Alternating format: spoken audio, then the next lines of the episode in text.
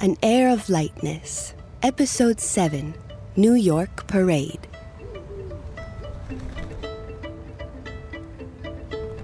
There isn't a better place in the world for people watching. Not just New York City, this very spot in New York City, the roof of the Hermes flagship, 706 Madison Avenue, above the street and still close enough to see it all. Sometimes, while I'm people watching, I like to take a moment to reflect.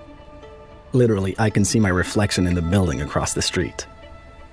It's almost like having a twin to keep me company. There he is, another fireworker, or artificier if you prefer.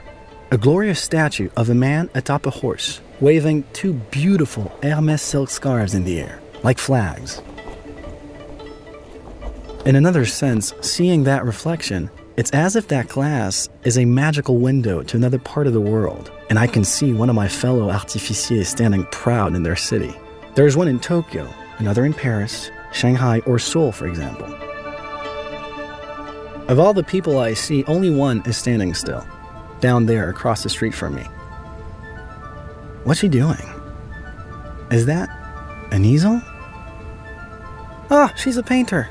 Is she painting the morning joggers, the trees? I wish she'd turn her canvas around so I could see.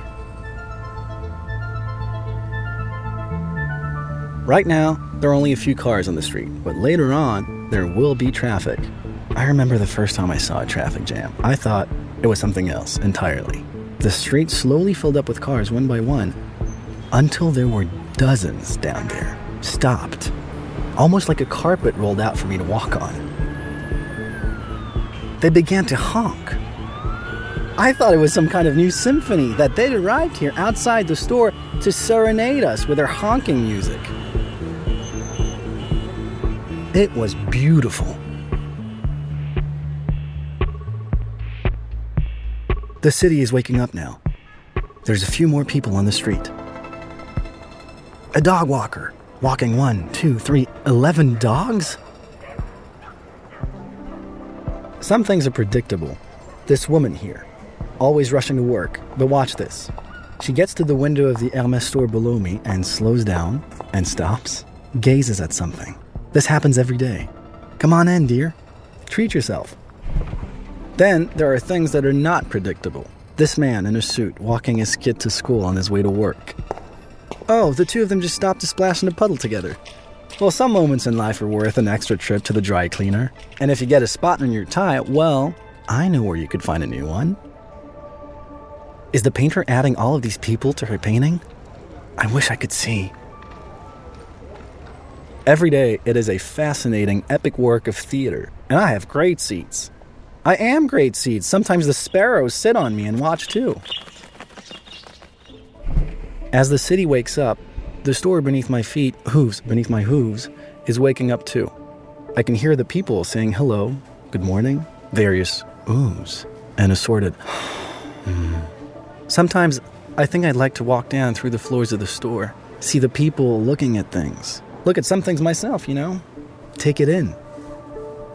There's a 19th century yellow and black carriage in there. It's called an English cab. It's the original cab.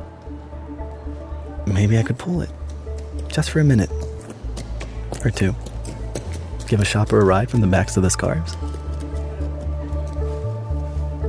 I imagine you're wondering I stand atop the roof of the Hermes flagship.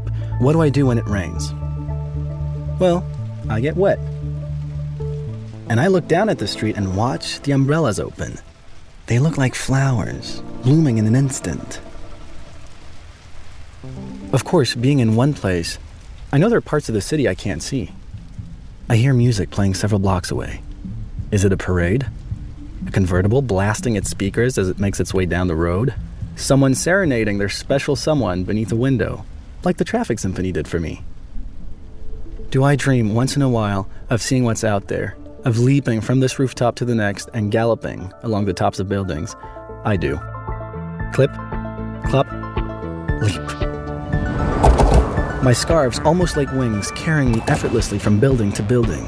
My hoofs barely touch as they land and barely disturb the apartments below. I gallop from block to block across the rooftops, then a leap to Central Park to gallop among the treetops, light as a feather. Down through Manhattan, over Times Square, New Yorkers looking up and seeing me, leaning out of windows and pointing, there he is. Buildings higher and ever higher, and me faster and faster.